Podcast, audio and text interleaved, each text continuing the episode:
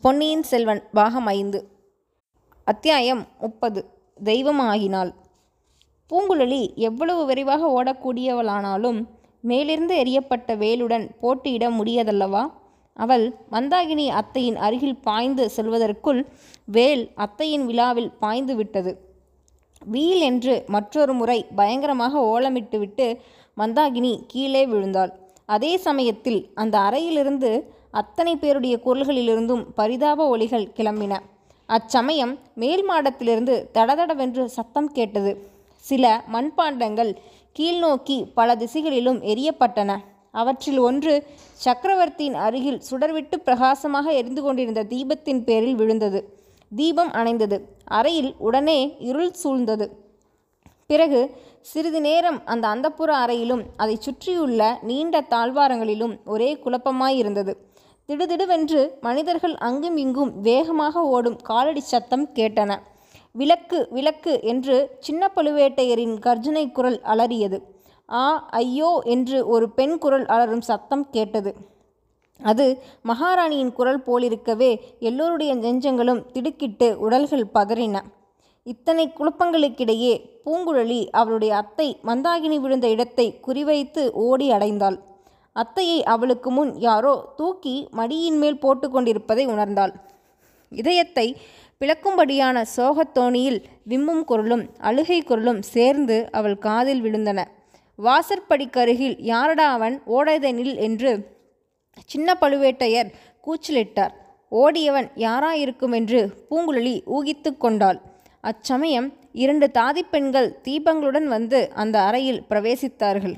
மூன்று வருஷங்களாக காலை ஊன்றி நடந்த அறியாமல் இருந்த சக்கரவர்த்தி கால்களின் சக்தியை அடியோடு இழந்து விட்டிருந்த சுந்தர சோழ மன்னர் தாம் படுத்திருந்த கட்டிலிலிருந்து இறங்கி நடந்து வந்து மந்தாகினியின் அருகில் உட்கார்ந்திருந்தார். அவர் அருகில் இளவரசரும் இருந்தார். மந்தாகினியின் விழாவில் ஒரு பக்கத்தில் பாய்ந்து இன்னொரு பக்கம் வெளிவந்திருந்த வேலின் முனையிலிருந்து ரத்தம் கசிந்து கொண்டிருந்தது. சக்கரவர்த்தி படுத்திருந்த கட்டிலின் அருகில் மலையமான் மகள் வானமாதேவி காணப்பட்டாள். அவளுக்கு அருகில் சக்கரவர்த்தி தலை வைத்து சாய்ந்திருந்த தலையணையில் ஒரு கூரிய கத்தி செருகப்பட்டிருந்தது. விளக்கு வந்ததும் மகாராணி கட்டிலை வெறிக்க பார்த்துவிட்டு கரை காணாத அதிசயம் ததும்பிய கண்களினால் சக்கரவர்த்தி கீழே உட்கார்ந்திருந்ததை பார்த்தாள். அப்போது பொன்னியின் செல்வர் மந்தாகினியின் தலையை மெல்லத் தூக்கி சக்கரவர்த்தியின் மடியில் வைத்தார். இளவரசர் அருண்மொழிவர்மனின் கண்களிலிருந்து கண்ணீர் தாரை தாரையாக வழிந்து கொண்டிருந்தது. சக்கரவர்த்தியோ விம்மி விம்மி அழுது கொண்டிருந்தார் இவ்வளவையும் பூங்குழலி ஒரு கணநேர பார்வையில் பார்த்தாள். மறுகணத்திலேயே அங்கு நடந்த சம்பவங்களை எல்லாம் ஒருவாறு ஊகித்து தெரிந்து கொண்டாள். மேலே இருந்து வேலை எறிந்தவன் அதை ஊமை ராணி தடை செய்து விட்டதை கவனித்திருக்கிறான். உடனே மேலே இருந்து தட்டுமுட்டு சாமான்களை எடுத்தெறிந்து விளக்கை அணைத்து விட்டிருக்கிறான். அப்போது ஏற்பட்ட இருட்டில் கீழே குதித்திறங்கி கட்டிலில் சக்கரவர்த்தி படுத்திருப்பதாக எண்ணி கத்தியினால் குத்திவிட்டு ஓடியிருக்கிறான். சக்கரவர்த்திக்கு ஆபத்து என்று அறிந்து கட்டலின் அருகில் ஓடிய மகாராணியை தள்ளிவிட்டு போயிருக்கிறான். அப்போதுதான் மகாராணி ஐயோ என்று கதறியிருக்கிறாள். பின்னர் அச்சதிகாரன் வாசற்படியில் பக்கம் ஓடி அங்கே அச்சமயம் பிரவேசித்து கொண்டிருந்த சின்ன பழுவேட்டையரையும் தள்ளிவிட்டு ஓடிப்போயிருக்க வேண்டும். இவ்வளவையும் பூங்குழலி ஊகித்து தெரிந்து கொண்டாள். இந்த பாதகச் செயலை செய்து தப்பி ஓடியவனை தொடர்ந்து போய் பிடிக்க வேண்டும் என்ற எண்ணம் அவள் மனதில் ஒரு பக்கத்தில் உதயமாயிற்று. அதை காட்டிலும் தன் அத்தையின் இறுதி நெருங்கிவிட்டது என்ற நினைவு அவள் உள்ளத்தில் பெருங்கொந்தளிப்பை உண்டாக்கியது. ஆகையால் மந்தாகினி சக்கரவர்த்தியின் மடியில் தலை வைத்து படித்திருப்பதையும் பொருட்படுத்தாமல் அவள் அருகில் சென்று மண்டியிட்டு உட்கார்ந்து அத்தை அத்தை என்று கதறினாள். ஐயோ நீ சொன்னது உண்மையாகிவிட்டதே. பாவி நான் உன்னை தனியாக விட்டுவிட்டு போனேனே என்று அழுது புலம்பினாள். ஆனால் மந்தாகினியோ அவள் இருந்த பக்கம் திரும்பி பார்க்கவே இல்லை. அவளுடைய கண்கள் சக்கரவர்த்தியின் திருமுகத்தை ஆவலுடன் அண்ணாந்து பார்த்து வண்ணமாயிருந்தன. ஏன்? அவளுடைய கரத்தை பிடித்துக்கொண்டு கண்ணீர் உருத்த இளவரசர் மீதே அவளுடைய கவனம் செல்லவில்லை. பூங்குழலியை கவனிப்பது எப்படி? பூங்குழலி மேலும் புலம்பத் தொடங்கிய போது இளவரசர் தமது விம்மலை அடக்கிக் கொண்டு சமுத்திரகுமாரி இது என்ன? உன்னை நீ மறந்து விட்டாயா? நீ இருக்குமிடத்தை மறந்து விட்டாயா? என்று சொல்லிக்கொண்டே எழுந்தார். பூங்குழலியும் சிறிது வெட்கமடைந்தவளாய் துயரத்தை அடக்கிக் கொண்டு எழுந்து நின்றாள். அரசே என் என் அத்தையைத் தவிர இவ்வுலகில் யாரும் கதியில்லை என்று விம்மினாள். இளவரசர் தமது கண்களின் பொங்கி வந்த கண்ணீரை துடைத்து கொண்டே பூங்குழலி அவள் உனக்கு அத்தை. ஆனால் எனக்கு என் பெற்ற தாயை காட்டிலும் பதின்மடங்கு மேலான தாய். என்னை அழைத்து வரச் சொல்லி உன்னை அனுப்பி வைத்தாள். ஆயினும் என் முகத்தை அவள் ஏறிட்டு கூட பார்க்கவில்லை. இதன் காரணத்தை அறிந்தாயா? முப்பது வருஷங்களுக்கு முன்னால் பிரிந்த என் தந்தையும் தாயும் இன்று சேர்ந்திருக்கிறார்கள். அவர்களுக்கு மத்தியில் தடையாக நிற்பதற்கு நாம் யார்? என்று கூறிவிட்டு மகாராணி உட்பட எல்லோரையும் ஒரு தடவை இளவரசர் கூர்ந்து பார்த்தார். மீண்டும் பூங்குழலியை நோக்கி பெண்ணே முன்னேயும் சில முறை எனக்கு நீ உதவி செய்திருக்கிறாய். அந்த உதவியெல்லாம் அவ்வளவு முக்கியமானவை அல்ல. இன்றைக்கு என் தாயும் தந்தையும் ஒன்றும் சேரும் காட்சியை பார்க்கும் பாக்கியம் எனக்கு கிடைக்கும்படி செய்தாய். இதை நான் என்றும் மறக்க மாட்டேன். சமுத்திரகுமாரி உன் அத்தை இன்று எவ்வளவு மகத்தான புண்ணியத்தை கட்டிக்கொண்டாள் என்பதை எண்ணிப்பார். சதிகாரனுடைய கொலைவேல் என் தந்தையின் மேல் படாமல் காப்பாற்றினாள். அந்த வேலை தன் உடம்பில் பாயும்படியும் செய்து கொண்டாள். தன் உயிரை கொடுத்து சக்கரவர்த்தியின் உயிரை காப்பாற்றினாள். ஒரு முறை அல்ல இருமுறை அல்ல. அவரை காப்பாற்றினாள். உன் அத்தையின் மீது வேல் பாய்ந்ததைக் கண்டதும் மூன்று வருஷமாக சக்தி இழந்திருந்த என் தந்தையின் கால்களில் மீண்டும் சக்தி வந்தது. அவர் கட்டிலிலிருந்து எழுந்து ஓடி வந்தார். அதனால் மறுபடியும் அவர் உயிர் தப்பியது.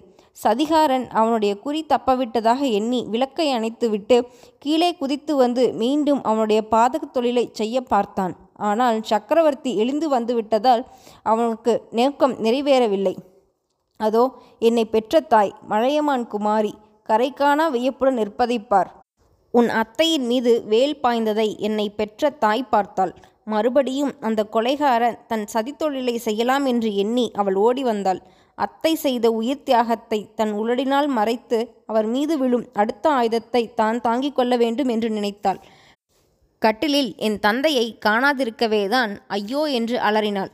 சக்கரவர்த்தி அங்கேயே இருந்திருந்தால் என் தந்தை தாய் இருவரில் ஒருவர் இன்று இறந்திருப்பார்கள். சமுத்திரகுமாரி உன் அத்தை இந்த சோழ குலத்துக்கும் சோழ நாட்டுக்கும் எவ்வளவு பெரிய சேவை செய்திருக்கிறாள் என்பதை இப்போது உணர்ந்தாயா? சதிகாரனுடைய ஆயுதத்தினால் சக்கரவர்த்தி மாண்டிருந்தால் சோழ ராஜ்யம் சின்னாபின்னப்பட்டு போய்விடும். பழுவேட்டையர் குலத்துக்கு என்றென்றும் மாறாத பழிச்சொல் ஏற்படும்.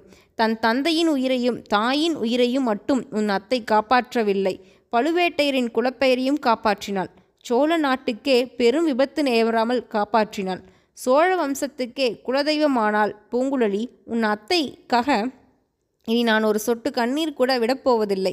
அவளுக்காக நீயும் அழ வேண்டியதில்லை வேறு யாரும் துக்கம் பட வேண்டியதில்லை. இத்தகைய தெய்வ மரணம் யாருக்கு கிடைக்கும்? அவருடைய மடியிலே தலையை வைத்துக்கொண்டு நிம்மதியாக உயிரை விடும் பேறு யாருக்கு கிடைக்கும் என்று கூறிவிட்டு இளவரசர் மீண்டும் ஒரு முறை சுற்றும் முற்றும் பார்த்தார். அந்த அறையிலும் வாசற்படி அருகிலும் நின்றவர்கள் அனைவரும் தம்முடைய வார்த்தைகளை கேட்டுக்கொண்டிருந்தார்கள் என்பதை பார்த்து கொண்டார். மேலும் கூறினார். பூங்குழலி உன் அத்தை இறந்துவிட்டால் நீ அனாதை ஆகிவிடுவாய் என்று அஞ்ச வேண்டாம். நீ இன்று செய்த உதவியை நான் என்றும் மறக்க மாட்டேன் உன்னிடம் என்றென்றும் நன்றியுள்ளவனாயிருப்பேன். நான் ஒருவேளை மறந்துவிட்டாலும் சின்ன பழுவேட்டையர் மறக்க மாட்டார் உன் அத்தையும் நீயும் இன்று அவருக்கு எத்தகைய உதவிகள் செய்தீர்கள்? சக்கரவர்த்தியின் மீது வேலே கத்தியோ பாய்ந்திருந்தால் உலகம் என்ன சொல்லி இருக்கும் தஞ்சை கோட்டை தளபதியான பழுவேட்டையரையும் அந்த பாதகச் செயலுக்கு உடந்தை என்றுதான் ஊரார் உலகத்தார் சொல்லுவார்கள். கோட்டை வாசலில் கொடம்பாலூர் வேளார் வேறு காத்திருக்கிறார். பழுவூர் குலத்தை அடியோடு ஒழித்து கட்டுவதற்கு அவருக்கு வேண்டிய காரணம் கிடைத்திருக்கும். அவ்வளவு ஏன்? இன்றைக்கு நான் உன் உதவியினால் கோட்டைக்குள் வராதிருந்தால் கோட்டை தளபதியின் மேல் எனக்கு கூட சந்தேகம் உதித்திருக்கும். ஆகையால் சின்ன பழுவேட்டையர் மற்ற எல்லோரையும் விட உன்னிடம் அதிக நன்றி செலுத்த வேண்டும். அவரிடம் நீ என்ன பரிசு கேட்டாலும் கொடுப்பார். அவருடைய சொத்திலே பாதியை கேட்டாலும் கொடுத்து விடுவார். இவ்வாறு இளவரசர் கூறியபோது சின்ன பழுவேட்டையரை பார்த்து கொண்டிருந்தார். அவருடைய கடமையை அவர் சரியாக நிறைவேற்றவில்லை என்பதை அவருக்கு ஒருவாறு உணர்த்த விரும்பியே மேற்கண்டவாறு பேசினார். அதை சின்ன பழுவேட்டையர் அறிந்து கொண்டார் என்பதை அவருடைய முகத்தில் தோன்றிய வேதனை நன்கு எடுத்துக்காட்டியது அவருடைய முகத்தில் சாதாரணமாக குடிகொண்டிருந்த கம்பீர தோற்றம் போய்விட்டது. யாரையும் லட்சியம் செய்யாத எதற்கும் அஞ்சாத வீர பெருமிதத்தின் அறிகுறி இப்போது அந்த முகத்தில் இல்லவே இல்லை. போர்க்களத்திலிருந்து புறமுதுகிட்டு ஓடி வந்த வீரன் ஒருவன் பலர் ஏசும்படியாக இந்த உயிரை காப்பாற்றி கொண்டு வந்ததில் என்ன பயன் என்று வெட்கி மாழ்கும் பாவனை அவருடைய முகத்தில் இப்போது காணப்பட்டது. இளவரசர் முதலில் கூறியதையெல்லாம் கேட்டு உள்ளமும் உடலும் உருகி நெகிழ்ந்து பூ கொண்டிருந்த பூங்குழலி அவர் பரிசை பற்றி சொன்னதும் பழைய ஆக்ரோஷம் கொண்ட சமுத்திரகுமாரியாகிவிட்டாள். இளவரசே எனக்கு யாருடைய நன்றியும் தேவையில்லை. பரிசும் வேண்டியதில்லை. எனக்கு தஞ்சை அளிக்க சமுத்திரராஜா இருக்கிறார். என் படகும் கால்வாய் முனையில் பத்திரமாய் இருக்கிறது இதோ நான் புறப்படுகிறேன். ஒருவேளை என் அத்தை உயிர் பிழைத்தால் இல்லை அது வீணாசை காலையிலே என் அத்தை சொல்லிவிட்டாள். வரப்போவதை உணர்ந்துதான் சொன்னாள். இனி அவள் பிழைக்கப் போவதில்லை. எனக்கு இங்கே வேலையும் இல்லை. என்றாவது ஒரு நாள் தாங்களும் கொடும்பாலூர் இளவரசியும் கோடிக்கரைக்கு வந்தால் என்று கூறி பூங்குழலி வானதி இருந்த இடத்தை நோக்கினாள். அந்த பெண் அகல விரிந்த கண்களினால் தன்னையும் இளவரசரையும் பார்த்து கொண்டிருப்பதை கவனித்தாள். சீச்சி இது என் ஆசை. நான் போகிறேன் என்று கூறிவிட்டு வாசற்படியை நோக்கி விரைந்து நடந்தாள். இதுவரையில் திக்பிரமை கொண்டவளைப் போல் நின்றிருந்த வானதிக்கு அப்போதுதான் சிறிது தன்னுணர்வு வந்தது. அவள் பூங்குழலியின் அருகில் வந்து என் அருமை தோழி நீ எங்கே போகிறாய்? நானும் உன்னைப் போல் அனாதைதான் என்று மேலும் பேசுவதற்குள் பூங்குழலி குறுக்கிட்டாள். தேவி நான் தங்கள் அருமை தோழியும் அல்ல. தாங்கள் என்னைப் போல் அனாதையும் அல்ல. சீக்கிரத்தில் பழையறை இளைய பிராட்டி வந்துவிடுவார் என்றாள். வானதிக்கு அப்போதான் உண்மையில் இளைய பிராட்டி நினைவு வந்தது. ஐயோ அக்காவுக்கு இங்கு நடந்ததெல்லாம் ஒன்றும் தெரியாதே. செய்தியை சொல்லி அனுப்ப வேண்டுமே என்றாள். அதற்கும் ஒரு கவலையா? கோட்டை வாசலில் தங்கள் பெரிய தகப்பனார் இருக்கிறாரே. அவரிடம் சொன்னால் செய்தி அனுப்புகிறார் என்று கூறிவிட்டு பூங்குழலி வரி மறிப்பவள் போல் நின்ற வானதியை கையினால் சிறிது நகர்த்திவிட்டு மேலே சென்றாள். வாசற்படிக்கு அருகில் சின்ன பழுவேட்டையர் மறுபடியும் அவளை வழிமறித்து நிறுத்தினார். பெண்ணே பொன்னியின் செல்வர் கூறியதையெல்லாம் நான் கேட்டுக்கொண்டிருந்தேன் அவர் கூறியது முற்றும் உண்மை. பழுவூர் குலத்துக்கு அழியாத அபகீர்த்தி உண்டாகாமல் நீ காப்பாற்றினாய். உனக்கு நான் அளவ் அளவில்லாத நன்றி கடன் பட்டிருக்கிறேன். நீ என்ன பரிசு வேண்டும் என்று கேட்டாலும் தருகிறேன் என்றார். பூங்குழலி துயர புன்னகையுடன் தளபதி இங்குள்ளவர்களில் சிலருக்கு சக்கரவர்த்தி உயிர் பிழைத்ததில் சந்தோஷம். சிலருக்கு அவர் நடமாடும் சக்தி பெற்றதில் சந்தோஷம். இன்னும் சிலருக்கு பழுவேட்டையர் குலம் அபகீர்த்திக்கு உள்ளாகாததில் மகிழ்ச்சி. என் அத்தைக்கு நேர்ந்த துர்மரணத்தை பற்றி யாருக்கும் கவலையாயிருப்பதாக தெரியவில்லை. நானாவது அதை பற்றி கவலைப்பட வேண்டாமா? என் அத்தையை கொன்றவன் எங்கே போனான் என்று தேடி கண்டுபிடிக்கப் பார்க்கிறேன். தயவு சேர்ந்து எனக்கு வழிவிடுங்கள் என்றாள். பூங்குள்ளின் இந்த வார்த்தையை கோட்டை தளபதி கலாந்த கண்டரை தூக்கி வாரி போட்டன. பெண்ணே உன்னிடம் நான் தோற்றேன். கொலைகாரனை விட்டுவிட்டு சும்மா நின்று கொண்டிருக்கிறேன். அவனை கண்டுபிடிக்காவிட்டால் சக்கரவர்த்தி பிழைத்ததினால் மட்டும் என் பழி தீர்ந்து விடாது. உன் வார்த்தைகளில் நான் அவநம்பிக்கை கொண்டதே தவறு. கொலைகாரன் எங்கே போயிருப்பான்? என்னை தள்ளிவிட்டு ஓடினான். ஆம் ஆம் சுரங்க வழிக்குத்தான் போயிருப்பான். வா எனக்கு உதவியாக வா. வேறு யாரையும் அழைத்து போக விருப்பமில்லை. அவன் மட்டும் என்னிடம் அகப்படட்டும். என்ன செய்கிறேன் பார். இவ்விதம் சொல்லிக்கொண்டே சின்ன பழுவேட்டையர் தம் இரும்பு கையினால் பூங்குழியை பிடித்து இழுத்துக்கொண்டு சிற்ப மண்டபத்தை நோக்கி விரைந்து சென்றார். அந்த அறையில் இருந்த மற்ற எல்லோரும் அப்படி அப்படியே நின்றார்கள். இளவரசர் விருப்பத்தை அறிந்து கொண்டு சக்கரவர்த்தியின் அருகில் போகாமல் தூரத்தில் ஒதுங்கி நின்றார்கள். எல்லோருடைய கண்கள் மட்டும் சக்கரவர்த்தியின் பேரிலும் அவர் மடையில் தை தலை வைத்து படுத்திருந்த மாதரசியின் பேரிலும் இருந்தன. ஆனால் சுந்தர சோழரும் மந்தாகினியும் ஒருவரோடொருவர் பரிபூர்ணமாய் கலந்து போயிருந்தார்கள். மற்றவர்களை பற்றிய எண்ணமே அவர்களுடைய நெஞ்சில் புகுவதற்கு இடமில்லை. முப்பது வருஷத்து வாழ்க்கையை சில நிமிஷ நேரத்தில் நடத்த முடியுமா என்பதை பற்றி மனோதத்துவ விற்பனர்களின் பொது முறையில் என்ன சொல்வார்களோ தெரியாது. ஆனால் சுந்தர சோழரும் மந்தாகினியும் அந்த சில நிமிஷ நேரத்தில் பன்னெடுங்கால வாழ்க்கையை நடத்தினார்கள் என்பதில் சந்தேகம் சிறிதும் இல்லை முப்பது வருஷத்தில் ஒருவரோட பேசக்கூடியது எல்லாம் அவர்கள் பேசிக்கொண்டார்கள். மந்தாகினி தனக்குரிய நயன பாஷை மூலமாகவே பேசினாள். சுந்தர சோழர் பெரும்பாலும் அந்த பாஷையை அறிந்து கொண்டார். இளம் பிரயாத்தில் பூதத்தீவிலே அவர் சில மாத காலம் மந்தாகினியுடன் சொர்க்க வாழ்க்கையை நடத்தி கொண்டிருந்த காலத்தில் அவளுடைய சமிக்கை பாஷையையும் நன்கு தெரிந்து கொண்டிருந்தார். அவற்றை அவர் இன்றளவும் மறந்துவிடவில்லை. ஆகையால் மந்தாகினி இப்போது கண்களால் மட்டுமே பேசிய போதிலும் அவருடைய உள்ளம் அவள் மனத்தில் உதித்த எண்ணங்களை அக்கணமே தெரிந்து கொண்டது. அப்படி அதிகமாக மந்தாகினி விஷயம் எதுவும் சொல்லிவிடவும் இல்லை. தங்கள் பேரில் எனக்கு ஒரு வருத்தமும் இல்லை. உலகையாளும் சக்கரவர்த்தி ஆகிய தாங்கள் எங்கே? கரையர் மகளும் ஊமையும் செவிடுமான நான் எங்கே?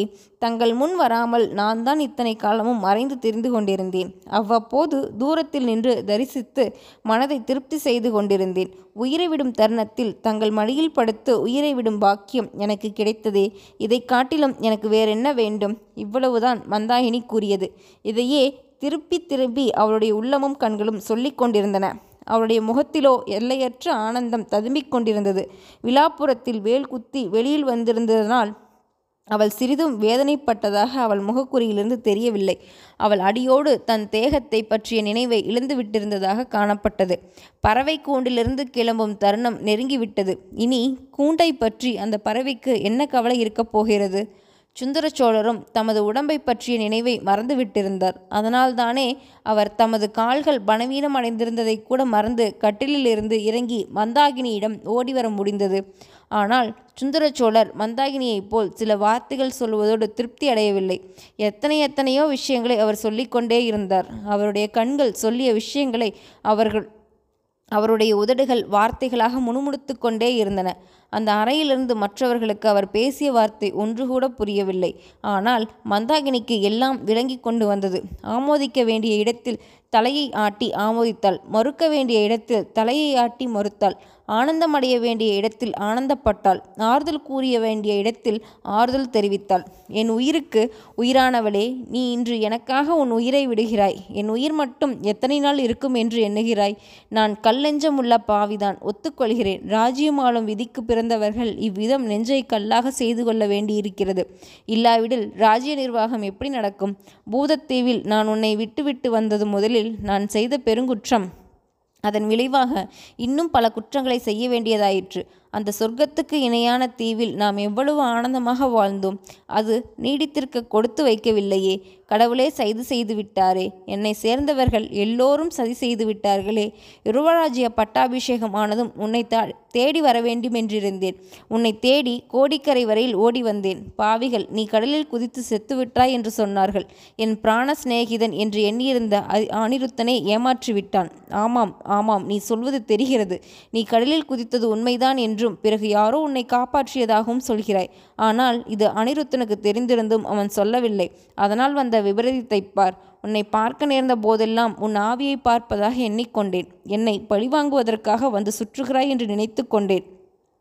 என் அருமை குமாரனை நீ காவிரி வெள்ளத்திலிருந்து எடுத்து காப்பாற்றி இருக்க நீதான் அவனை காவேரியில் தள்ளிவிட்டாய் என்று எண்ணிக்கொண்டேன். ஆஹா நீ மட்டும் உயிரோடு இருக்கிறாய் என்று அறிந்திருந்தால் என் வாழ்க்கை எப்படியெல்லாம் இருந்திருக்கும்? இந்த பெரிய சாம்ராஜ்யத்துக்காக உன்னை நான் கைவிட்டிருப்பேன் என்று நினைக்கிறாயா? ஒரு நாளும் இல்லை. இவ்விதம் சுந்தர சோழர் தம் உதயத்தில் உள்ளத்தில் பொங்கித் ததும்பிய எண்ணங்களையெல்லாம் வாய் வார்த்தைகளினால் முணுமுணுத்து கொண்டே வந்தார். கடைசியாக அவர் கூறினார் இரண்டு நாளைக்கு முன் நீ என் முன் வந்தபோது உன்மேல் விளக்கை விட்டிருந்தேன். உன்னை மறுபடியும் பார்க்க போதெல்லாம் அருவருப்பு காட்டினேன். அதற்காகவெல்லாம் நீ என்னை மன்னிக்க வேண்டும்.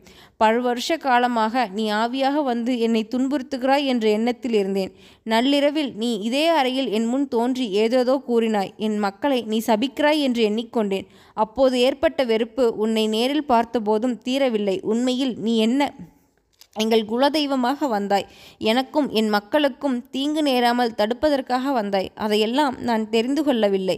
என் மகள் குந்தவை எடுத்து கூறிய பிறகுதான் தெரிந்தது. ஐயோ எப்பேற்பட்ட தவறு செய்தேன். அதற்காகவெல்லாம் என்னை மன்னித்து விடு. உன்னிடம் எனக்குள்ள அன்பை இனி எப்படி காட்டுவேன்? அதற்கு வழியில்லாமல் செய்துவிட்டாயே என் குமாரர்களுக்கு பட்டம் கட்ட வேண்டாம் என்று சொன்னாய். அதன் நியாயம் எனக்கே தெரிந்திருக்கிறது. ஏன் தலையை அசைக்கிறாய்? என் நன்மைக்காகவும் என் குலத்தின் நன்மைக்காகவுமே சொன்னாய். அதில் தவறொன்றுமில்லை. ஆனால் இங்குள்ளவர்கள் ஏதேதோ சொல்லி என்னை பைத்தியமாக அடிக்க பார்க்கிறார்கள் உனக்கு குழந்தை பிறந்ததாக சொல்கிறார்கள். அது உண்மையானால் சொல்லிவிடு. உன் மகன் இருந்தால் சொல்லிவிடு. அவனுக்கு என்னால் இயன்றதை செய்து உனக்கு செய்த துரோகத்துக்கு பரிகாரம் தேடுகிறேன். இவ்விதம் சுந்தர சோழர் கூறியபோது மந்தாகினி பரபரக்க அவரை பார்த்துவிட்டு பிறகு சுற்றுமுற்றும் பார்த்தாள். வாசற்படியின் அருகில் நின்ற பொன்னியின் செல்வர் மீது அவருடைய பார்வை தங்கி நின்றது. உடனே இளவரசர் தந்தை தாயும் இருந்த இடத்தை நெருங்கி வந்தார். தாயின் அருகில் உட்கார்ந்தார்.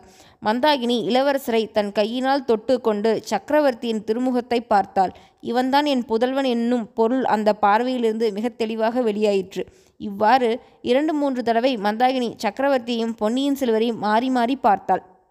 பின்னர் கண்களை மூடிக்கொண்டாள். சிறிது நிமிர்ந்திருந்த அவளுடைய தலை சக்கரவர்த்தியின் மடியில் நன்றாய் சாய்ந்தது. மந்தாகினியின் உயிர் அவளுடைய உடலை விட்டு பிரிந்தது.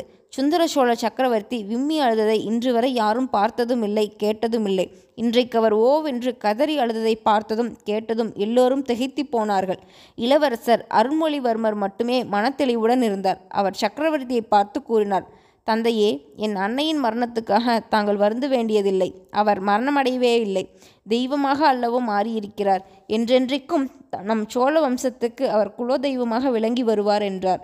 ஆயினும் சுந்தர சோழர் விம்மி அழுவது நின்றபாடில்லை. மந்தாகினியின் மரணத்துக்காக அழுதாரா? அல்லது அதே சமயத்தில் வெகு தூரத்தில் நடந்த இன்னொரு துயர சம்பவத்தில் அதிர்ச்சி அவர் உள்ளத்தில் தோன்றியதால் அழுதாரா என்று யார் சொல்ல முடியும்? இளவரசர் அருண்மொழிவர்மர் கூறிய தேர்தல் மொழி மட்டும் உண்மையாயிற்று.